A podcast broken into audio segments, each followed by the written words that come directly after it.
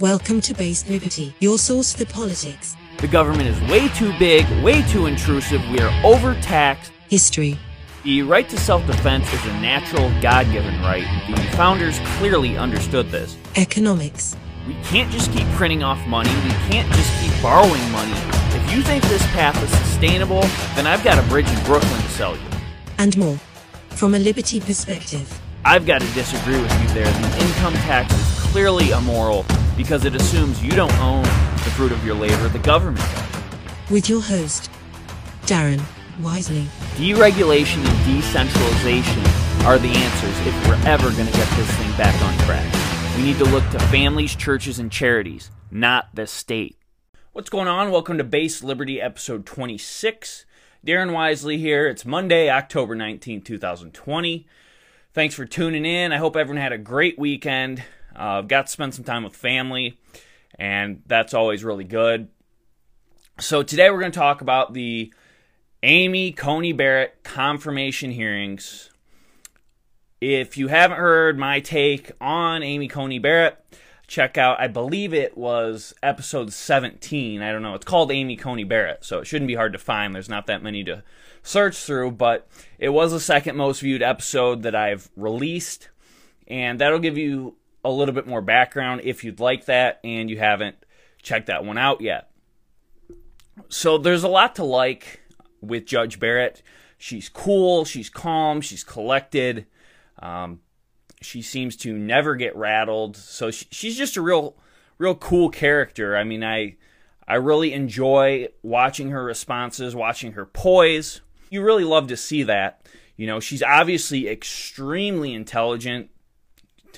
Course, uh, you've probably seen that picture of her holding up the notepad. What's on your notepad? And she just says, "Well, it's just the Senate letterhead." So she has no note. She comes in there, doesn't get rattled, able to answer any question that she wants to.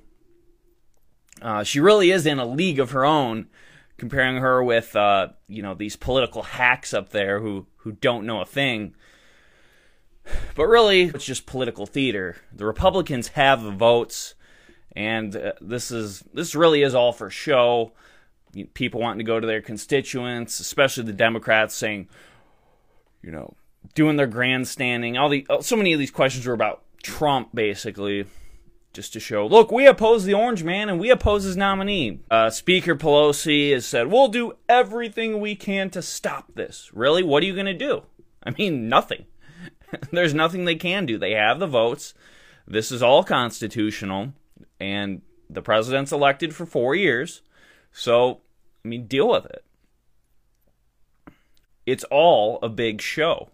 Now, we had Dianne, not so fine, Feinstein, the Democratic leader of the Judiciary Committee. And she's the one, if you remember from 2017, said that the dogma was strong with Barrett. Um, of course, pointing to her Catholic faith. And I, I talked on this on the other episode about Barrett um, being a devout Catholic. Of course, that has the left up in arms. But, you know, this kind of rhetoric, this kind of thing, uh, sounds a little contrary to Article 4, Clause 3 of the Constitution, which forbids any type of religious test. So this really flies in the face of that. Um, just kind of a disgusting thing to say, in my opinion. Now, in in this week's, Feinstein made the comment that Barrett would have big shoes to fill from RBG. I mean, okay. I mean, big shoes of what? RBG just uh, voting in favor of what policy preferences she likes. She kind of tried to throw this, take this uh, jab, not so subtle jab, saying that this is a rush process and Barrett's just going to carry forward the Republican policies. Well, that doesn't sound much like anything Barrett said if you've listened to her. Now, again, we might we might not we're not going to know what we get, just like with any judge until they're appointed. But everything she's pointed to shows her as an originalist, and uh, that isn't the job justice to carry any party's policies forward. It's their job to uphold the Constitution. It's not their job to make policy. And it's funny that she talked about a judge carrying partisan policies. That's just what Ginsburg did. So you praise Ginsburg and then turn around and show concern that someone is going to do the same thing but for the other team. And that's that's the problem is these Democrats love activism as long as it's for their policies. So, I mean, they don't care at all about upholding the Constitution, the proper role of the judiciary. And, and that's so evident in that hypocritical line right there uh, from Dianne Feinstein. And of course, Kamala Harris had to um, make her presence known there. She was very concerned. She said that voting rights and equal justice are at stake. Really? I mean, what does the Supreme Court have to do with any of this? She said this, that the Republicans are trying to use the Supreme Court to do their dirty work, to get things through they couldn't get passed. Really? Um, isn't that exactly what the Democrats do with things like Obamacare, with things like Roe v. Wade? I mean, that's literally what they do. I mean, it's it's laughable. I mean, these policy considerations, that's your job. That's the Congress's job, not the court. The dirty the, the court has done dirty work. And it's because things haven't gotten through, but it's generally not a conservative or right wing dirty work. It's almost always radically left because these Democrats in places like California and New York who have super liberal bases can't get their policies through because the Midwest, even in the more liberal or purple areas, don't like the radical, some of these radical views, so socialist type policies. So what do they do? Well, hey, we can't get it passed in the Congress, so we just punt it to the court, make the court get it through. That's exactly what they do. And the other thing Harris said that is just absurd, she referred to it as this illegitimate process. How, how is this illegitimate? I mean, this is totally constitutional. This is the constitutionally laid out procedure. I mean, if you don't like it, you can amend the Constitution. That's fine. But how is this illegitimate? Because you don't like the outcome? I mean, that's the problem with these people. Dr. Gutzman posted about this on Facebook. He said, someone needs to press her on it, and it's true. Kamala, how is this illegitimate? But you think you being the vice president and as she's alluded to, actually running the show as president, that's legitimate, right? Interesting. You want to be vice president or acting president, whatever she thinks she'll be, but she doesn't even understand the basic constitutional structure or procedure. But I've talked about her uh, enough in other episodes. Obviously, everything she does is as an opportunist and self serving, so I don't want to belabor that. Continuing on with dumb questioning, we have Cory Booker. Uh, never failing to disappoint. Um, when we're talking political theater, he is an Academy Award winner or Oscar winner. I don't know all these all these prizes or trophies. I don't really watch any of that stuff, but um, the American people should decide, and he says it three times over and over just to make sure that soundbite gets on the news. Oh, it did, and trust me, he looks stupid. Cannot normalize it. People are voting right now. The American people should decide. The American people should decide. The American people should decide. I will not be voting to confirm Judge Barrett's nomination. Uh, he's talking about the will of the people. Like he's Jean Jacques Rousseau. Well, this will of the people mentality, this general will being carried forward. Well, first off, you're talking about this nine person oligarchy that makes rules everyone has to follow. That's completely contrary to the will of the people. But on top of that, this will of the people notion is very scary because what always happens, these politicians say, when there's a policy they like enacted, they say, oh, yeah, this was the will of the people. But then when there's a policy they don't like, they say, this is against the will of the people. So they always flip the script to their own political convenience. And then Booker also asks, just straight out, do you support white supremacy? The look on her face, uh, it's pretty funny. Like, no, you idiot. Uh, I actually have adopted black kids, but um, you know, I'm, I'm glad we cleared the air up on there.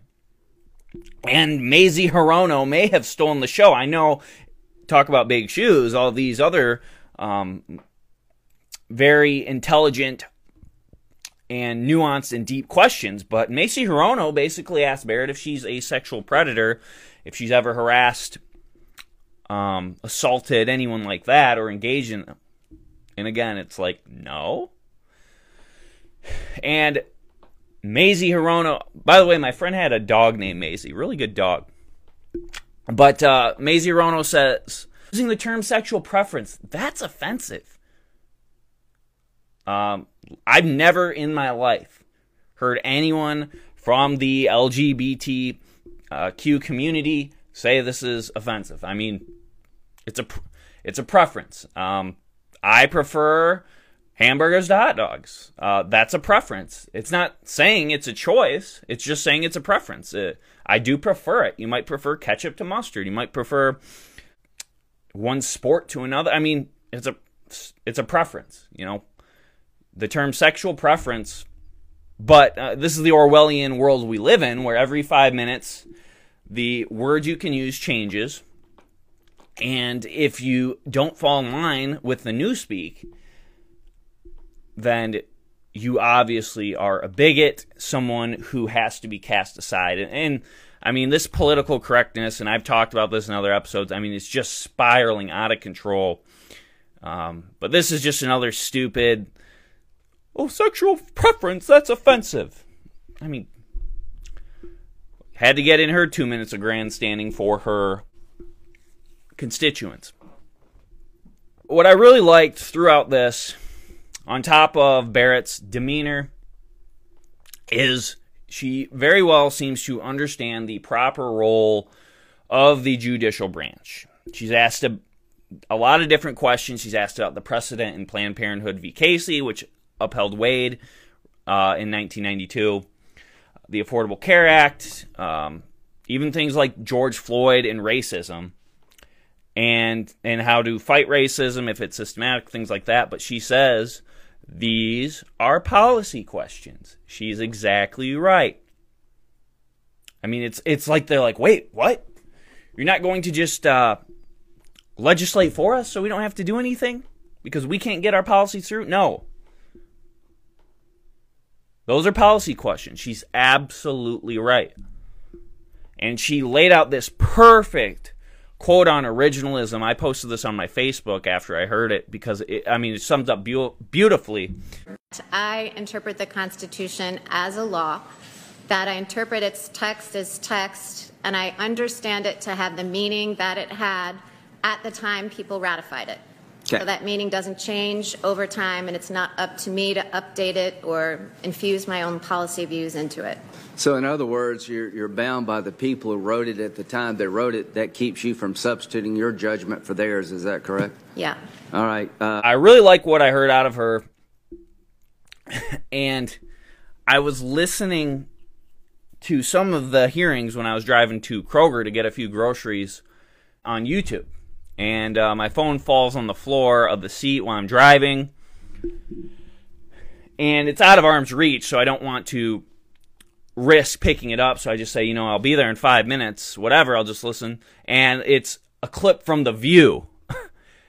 and uh, whatever, you know, but after listening, you know, I kind of wish I would have risked it and picked it up and changed it. But, anyways, so Whoopi Goldberg was talking, and, and they're giving their expertise because they know so much about the Supreme Court, constitutionalism, and, and what makes a good Supreme Court justice. I mean, these are some deep thinkers here on The View.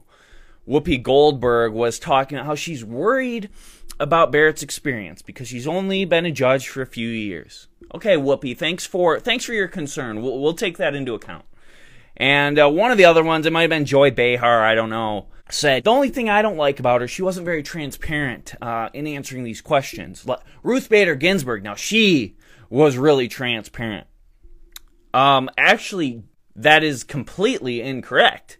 Ginsburg originated the Ginsburg rule, which is what Barrett was following. Others have followed as well. The Ginsburg rule was Joe Biden's idea when Ruth Bader Ginsburg was confirmed to not uh, answer questions that would speculate on outcomes because, of course, Ginsburg is a wild leftist or was a wild leftist. so, no, Ginsburg wasn't super transparent. Um, she's the one that started that rule. So, maybe get your facts straight there. I mean, Elena Kagan followed this. Uh, she's kind of set this this rule has kind of set this precedent. So it's just uh, it's just funny how they will completely distort the narrative. I mean, we're not just talking about uh, skewing it; we're talking about just a black and white lie. but what all this really comes down to with uh, the left, the Democrats screaming at the sky over all this stuff is almost all the policies they want are unconstitutional. They, if they're honest, they know this. Obamacare, Roe v. Wade, federal gun control, it's all unconstitutional. So, if you have enough originalists or even quasi originalists, and they're actually going to uphold the Constitution, that would fly right in the face of everything these Democrats want to do, so they are scared. I mean, it's just too bad. Nowadays, things just get passed. You know, they don't debate the constitutionality. I mean, that's not even a consideration. It's uh, how are we going to get reelected, or uh, who's this going to affect, or whose constituents are going to be benefited the most. It's never about the const. There was a time actually when the constitutionality was argued that day has long since passed, which is too bad. But um, it is nice to see someone get on the court who actually cares about the Constitution and get a majority of them. Maybe we can start repealing the insanely oversized federal government. Of course, at least 90% of what they do is unconstitutional. Uh, I mean, it's not like it's going to all go away overnight. And that's the other funny thing about Democrats, these people on the left. You know, they act like if Roe's overturned, everything's going to go away overnight in all 50 states. I mean, that's obviously not true. We have a federalist system. That's why this ruling is unconstitutional. But they don't care about that, and that's the problem. They want their rules to apply to everyone. They're not happy just having a socialist utopia in California. They want us all to live by it.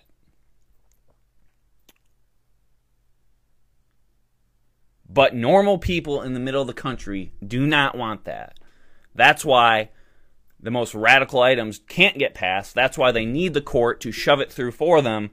And that's why people, a majority in the court that abides by the Constitution, is such a threat. Now, we don't know what she's going to do. We know she's going to get in there. We don't know what she's going to do.